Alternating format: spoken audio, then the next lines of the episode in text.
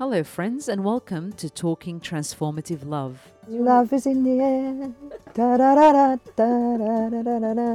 The podcast that talks vocation, love, and mission, celebrating the valiant woman that was Mary Ward. I'm Joanne Carter, your host.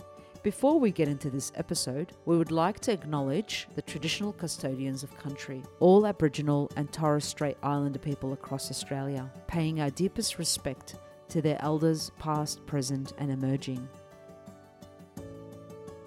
On today's podcast, we have Damian Whelan. Damian is a teacher and a musician and many other things, which we will discover throughout this podcast. And we're so keen to learn more about Damian's adventures and Damian's um, life legacy and philosophy and beliefs.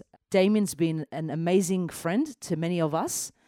And those who are listening to his podcasts will, I'm sure, know many of the things that he shares, but also will come to learn new things about Damian. Thank you, Damian, for coming onto this podcast. Thanks, Ryan. It's great to be here. It's really good to have you. And uh, just to hear more about your story, uh, we want to ask you what is the belief system or spirituality that shaped your childhood and continues to form who you are today? Well, uh, Joanne, I was raised in a uh, Catholic home. Um, we uh, were taken off to mass each week. Uh, it's a fairly conventional Yes. sort of childhood. My, I had uh, a grandmother who really was very close to, who um, really shaped that Yeah. early period of my life uh, in terms of uh, my faith development. And uh, Grandmas have that influence, don't they? Um, oh yeah, of really Yeah. teaching you about faith. I don't know what it is. I don't know if it's because they have uh, the life experience or the wisdom or the time. Uh, uh, like my mother is a grandmother, and when I watch her with my nieces and nephews, uh, she will often share a lot about her uh, faith with them and we'll, will say to them, make sure you pray, you know. So I, I don't know what it is about grandmas and and their influence.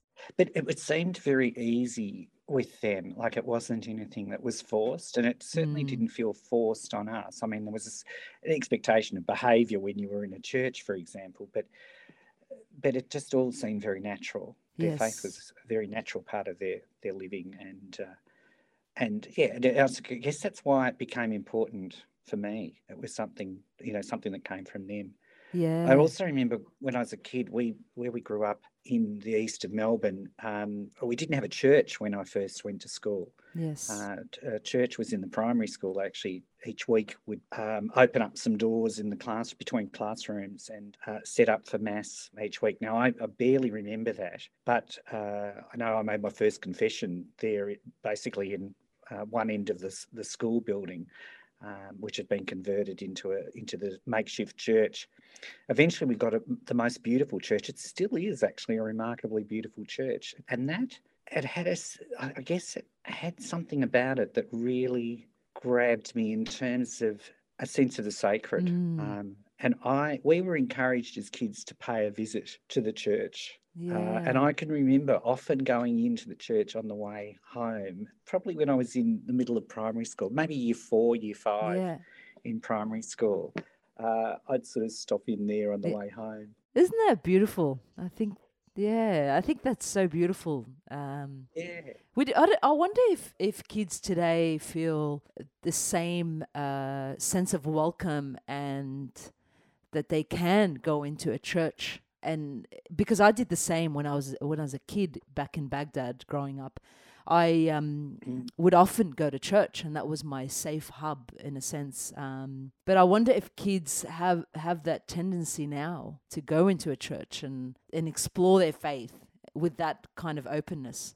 Yeah, I think I'm not. I don't, I don't think it's the same, and I think we have to be see. You know that uh, our faith is um, nurtured not just in space, you know, a particular space, Yes, and of course their world is so different. They're connected to each other in so many different ways. Uh, there's so much influence of other other spiritualities and other Mm. things happening in social media.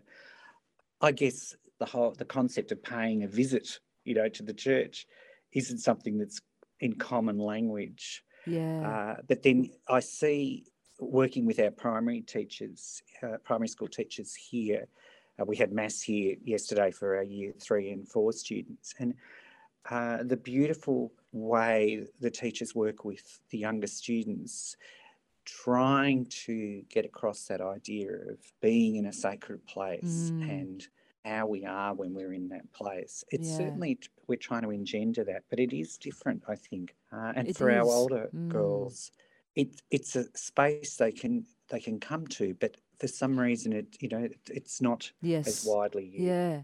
So speaking of uh, education and teaching, how did you come to teach at Loreto Mandeville Hall, and what has the experience been like for you? Have you? I'm I'm sure you have faced many challenges, as we all do. Uh, I'm a teacher, so I I get it.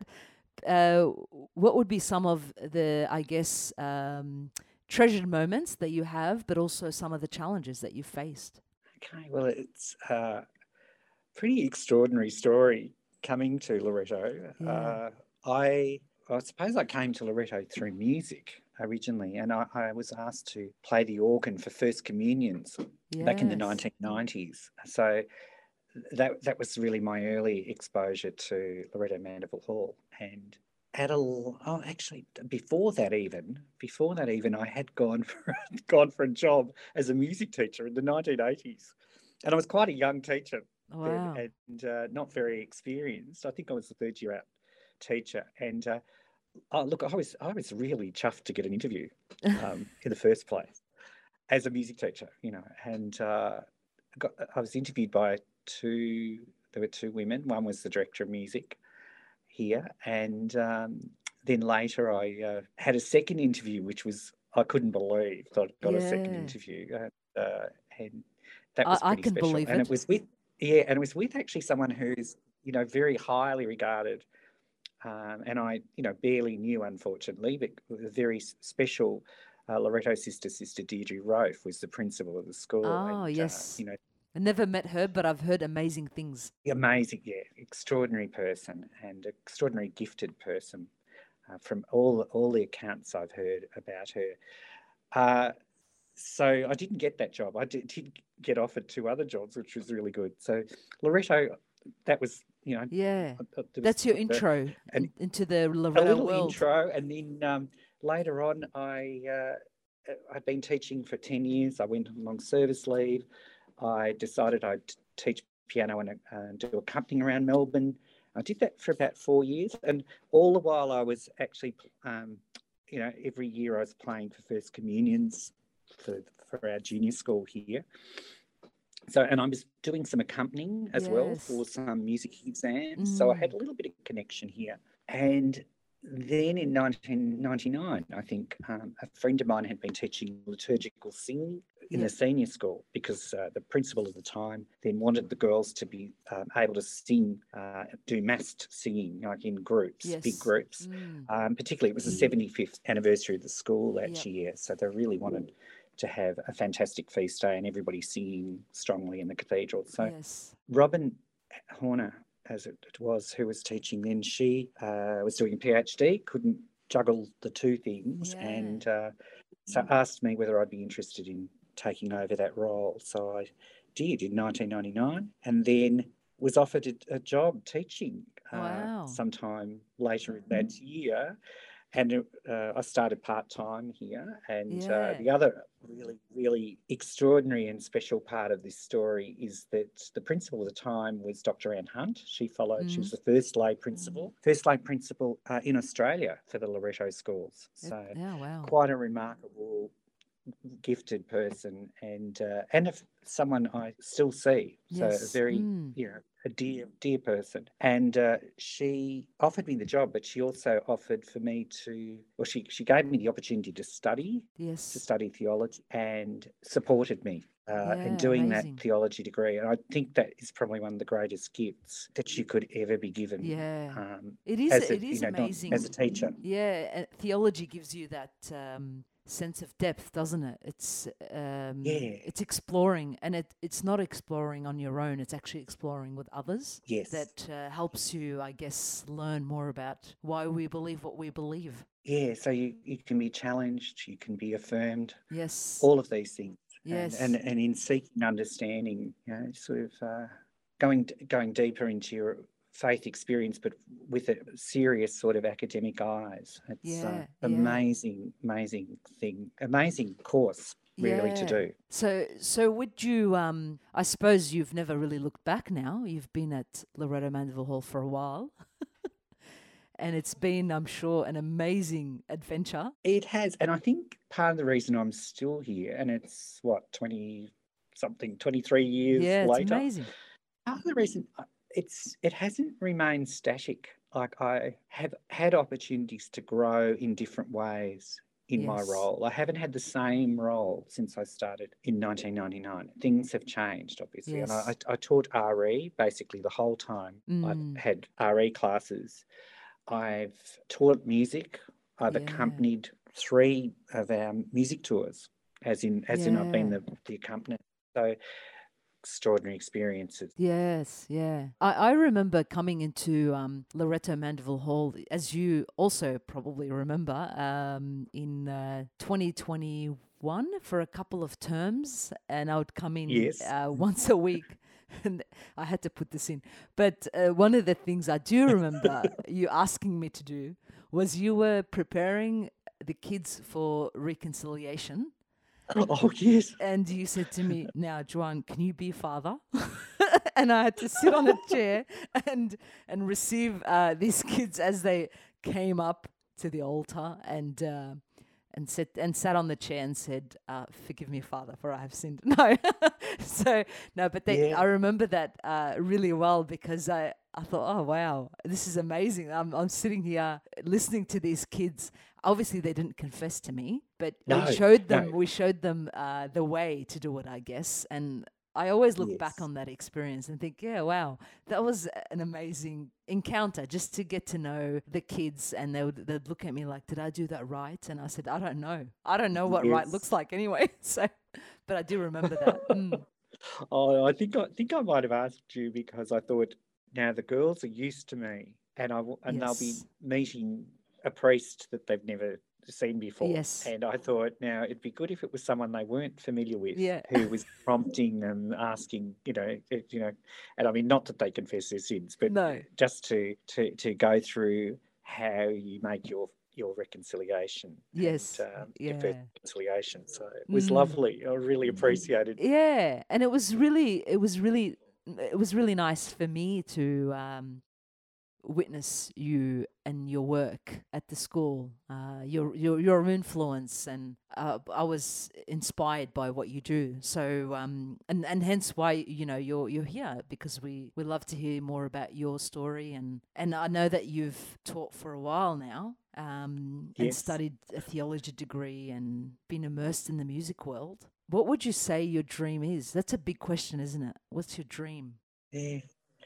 It's funny you use the word dream uh, because it's sort of it, going right back to the beginning at starting here at Loreto. Anne Hunt, who was the principal I mentioned earlier, when she interviewed me, which really wasn't an interview, it was really she had made her mind up she was going to offer me a job. Yes. She'd already thought this through before I walked in the door, I think. But the first thing she said, and and if you know Anne, she has a particular manner and way of posing when she poses a question. And she looked at me and really fixed fixed me with her attention and said, Damian, what is your dream? Yeah. What? A, so Isn't that beautiful? Can you mm. imagine going, what? what do I Yeah. say? But to give to be given that um, freedom to even Ah, we don't we don't talk about what our desires or dreams are uh, in in the Mm. teaching world. We don't do it as often, I think, and we No. we get we get lost in the curriculum, in the teaching aspect. Uh, we we get lost even in the dreams kids might have that our students might kids might have that our students might have, but not that's teaching these Yeah. kids. So it, it's it is a huge question, isn't it? It's a big question, but I think it's really interesting looking back then to that moment and then going forward and thinking about how extraordinary the experience has been. And as I said, I've not done the same work for 23 years. It's Yes. grown, it's developed, it's changed, and it's Mm. been shaped by many experiences too. I think as, I- as I'm getting older, and one of the things COVID and lockdowns, one aspect of that time was discovering my um, capacity to bring prayer to our staff Mm. and to our students Yeah. and to to develop my skill writing prayer uh, and reflections and examine re- re- wording examines and things like that and I, I spent a lot of time doing that um, because we were of course we were at home you know we weren't weren't at um, school so during yeah, lockdown and much needed prayer Yeah. during COVID. So, I Mm. sort of think part of what I feel quite engaged by, or perhaps a- you know, there's a bit of passion behind now, and so it's sort of a bit of the dream, so to speak, is having more time to write. Yeah, wow. So do you have you started doing some writing? Uh, I write prayers for the RE classes. Now, Yes. sometimes I'm just gathering material from wherever. I'm, I'm, you know, I'm being a bit of a magpie and looking on the lookout for things that might be engaging Yeah. So I guess that that's sort of part of the dream is to to develop that more now that things are starting to return to normal to keep that going. Yeah. Yeah, I think that's probably what the dream is. Music always is in you know it's a, such a significant part of my life. Yeah. So that's always part of the dream. Yeah, yeah. always- And I'm sure you're fulfilling that dream.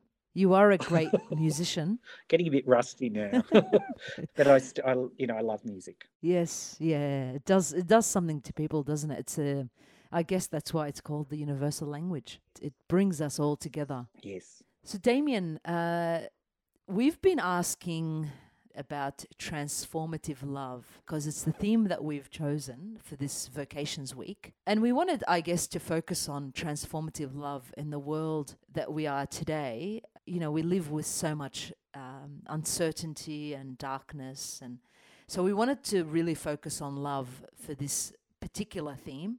How have you lived and continue to live love in your life? Or what does transformative love even mean to you?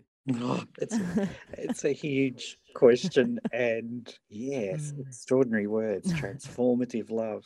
I think I've experienced, you know, a strong sense of being loved Mm. by people, but also this sense of God's love for me. Now, I don't, you know, I can't say I carry that around with me all the time. Oh, I think you as a, do. you know, it's, it's, it's I'm completely conscious of that. I mean, Yes. wouldn't I be perfect if that was the case? But uh, something I did recently, um, I, I was given the opportunity to do uh, the retreat in daily life. So the, the what they call the 19th annotation of the spiritual Yeah. exercise. Yes. Uh, with a Loreto sister, Yes. sister Rachel Mm. McLaughlin, as my director Mm. that experience well i mean anyone who's who's done the spiritual Yeah. exercises will say it they're an extraordinary experience they're They are. unique to each Mm. individual person and uh, you know I've, uh, when i got to the end in december i started in february of 2020 before Yeah. covid and i Mm. lived through the experience of the exercises praying daily with um, a prayer text Yeah. usually a piece of scripture and some uh, you know some prompting questions and met with my director once a week and i think you know when you use that expression transformative love that i can connect my experience of the spiritual exercises very clearly Yeah. to being something that was transformative Mm. but also brought me to understand god's love for me in a really deeply deeply personal Yeah. way Isn't that beautiful? allowing to that know? love to Yes. be shaping the way I Mm. work, which is very, it, it's difficult to, to keep the consciousness of that. that Yes. It's such a big thing. It's so, it's so deeply personal, but it's so very big and beyond. Be- beyond comprehension. But it's. I think that's the beauty of it is that we're not. Um, I don't think we're called to comprehend it as such.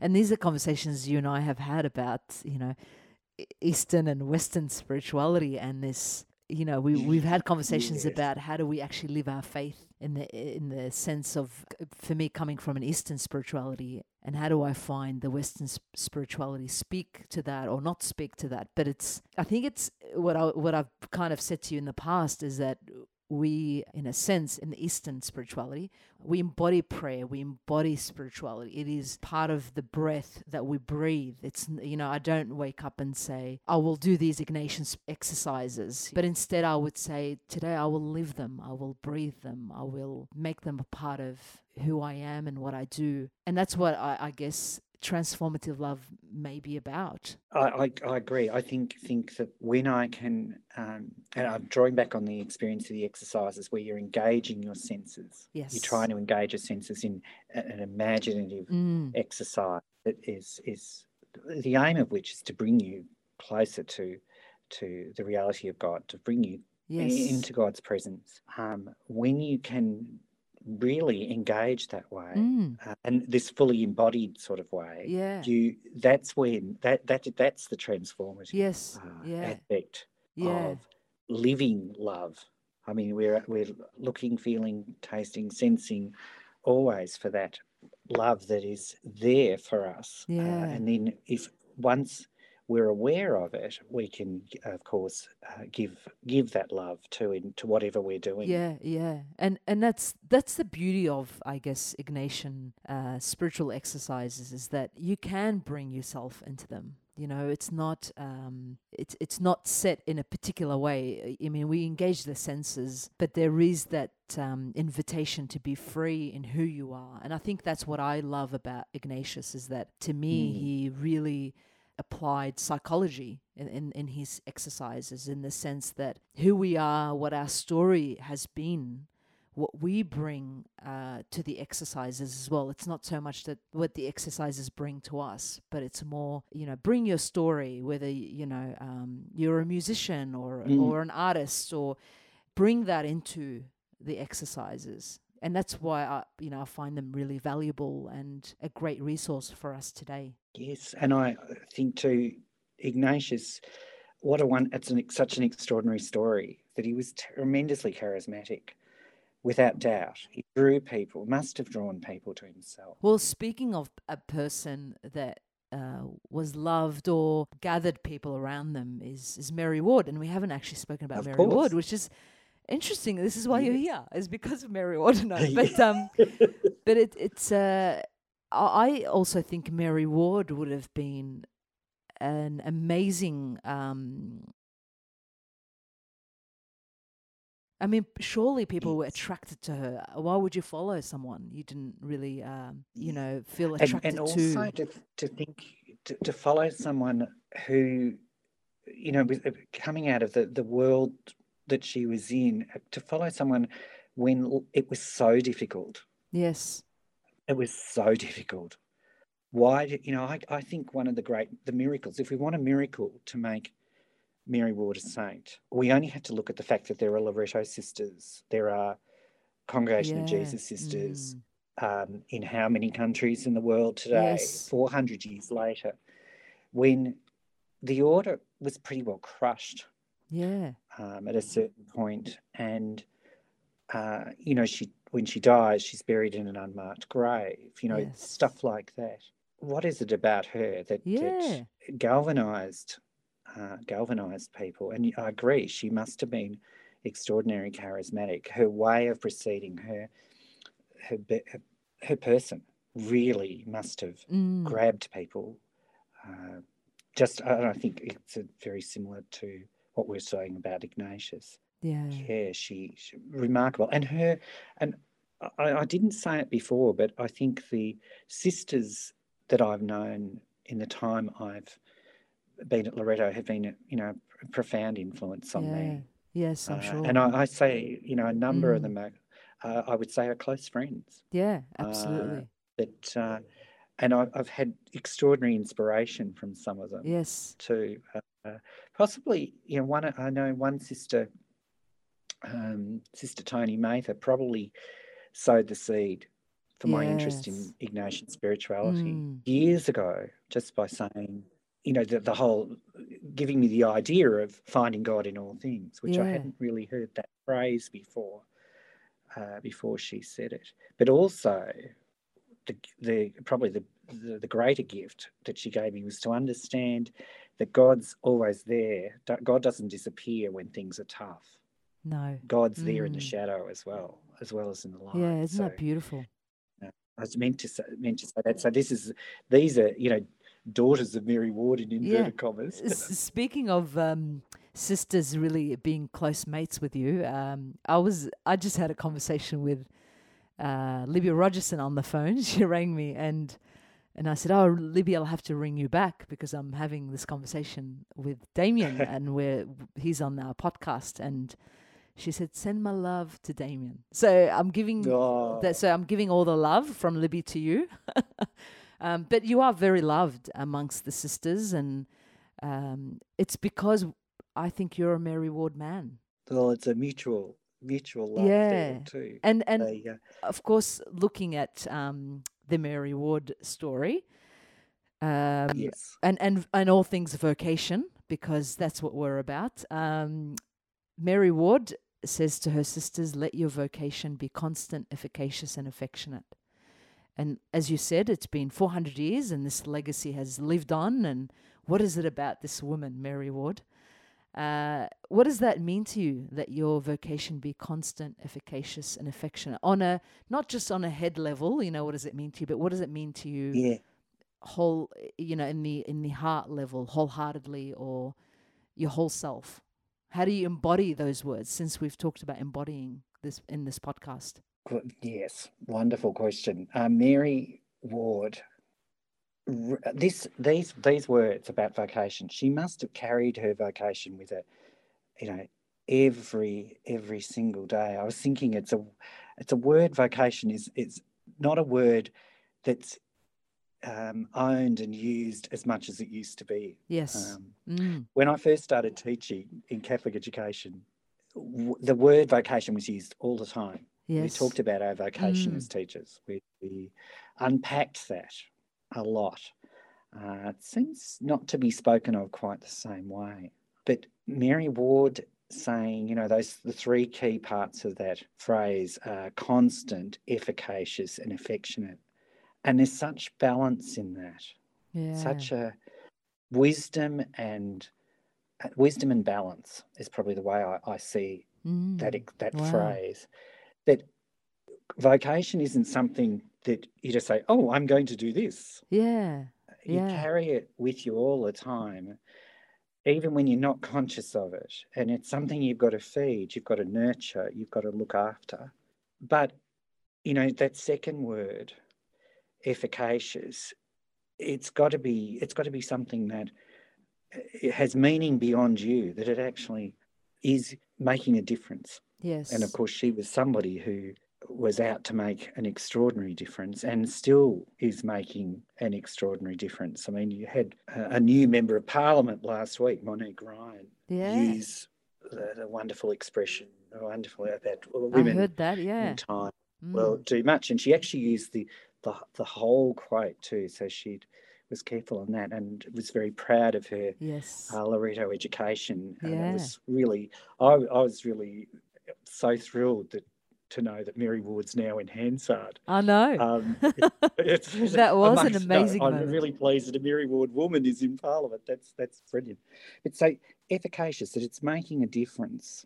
Getting back to the, the, the phrase and affectionate, and that one that's that's a tricky word. You know that she's Yeah. using her Uh, most people found affectionate to be tricky Yeah, but but I, I think it, it's still very relevant. As I said, that phrase is all about balance in terms of vocation. That you persist with it, that it is meaningful not just for you but for others. That it's Yeah. doing something. That it's it's making a difference. But then sometimes that means, say, for example, speaking truth to power. When you're speaking truth to power, you don't want that to be you don't want it to, to be divisive or negative Mm. to get that to, No, you, to yeah. you know you don't don't you then want to change make a change you want something to change Uh, you want the truth to prevail, Mm. justice to prevail, whatever it is. Yes. The affectionate part of it, I think, is that you look with compassion on those you may Mm. have to deal with who are, uh, you know, uh, obstructive or divisive or, or whatever they are. That the affectionate part of the vocation is being compassionate, being kind in our Yeah. approach, Wow. the Mm. way we proceed Yeah. has has has to have that. And you know, she, Mary Ward used the word felicity a lot too. I think that comes into the word affectionate as well. That that you know, vocation shouldn't be somber, serious No. No, you got to have a uh, bit of fun with it. sort of a thing. Yeah. Affectionate, you want to love what you're doing, but it's loving. You know, it's bringing that love to others too. That Yeah. love that's beyond Yes. ourselves, the love that God's giving us.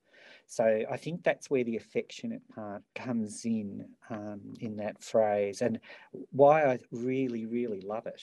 That you know, for someone who could have gone to their death for their faith, um, you know, so many of those early Jesuits and, and Jesuits that the, the Ward family would have hidden. You know, there, there, there were people going to their, being tortured and living through extraordinary hardship for their faith in England at that time. And uh, there are still people having, diff, you know, huge challenges in different parts of the world Absolutely. holding on to their faith, Mm. uh, as we know. So I think 400 years later, it's still.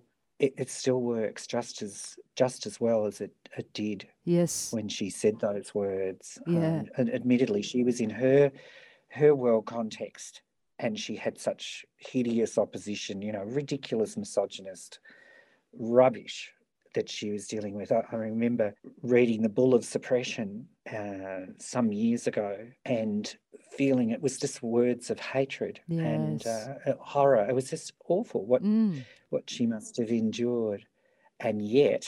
Yes. Yet here we are, four hundred years later, Uh, and I know. you know you're you're doing what you're doing. Yeah, yeah. And still loving, despite all that, still her legacy was that of love and you know, um, like St. Paul says, you speak truth and love, you know, with with Yeah. compassion and, and I love that you uh I guess you approached it in that in that way about um looking at it as wisdom and balance and and Mm. you know this sense of harmony in in vocation that it shouldn't be um, something that we carry so heavily, but it's actually something that we live with with truth and beauty Light. and and light and and I, f- I find it fascinating that her legacy was that of felicity as well, and I, I find that amazing because it says something about her, her I guess this sen- this balance within her that sure we can talk about justice and we can do justice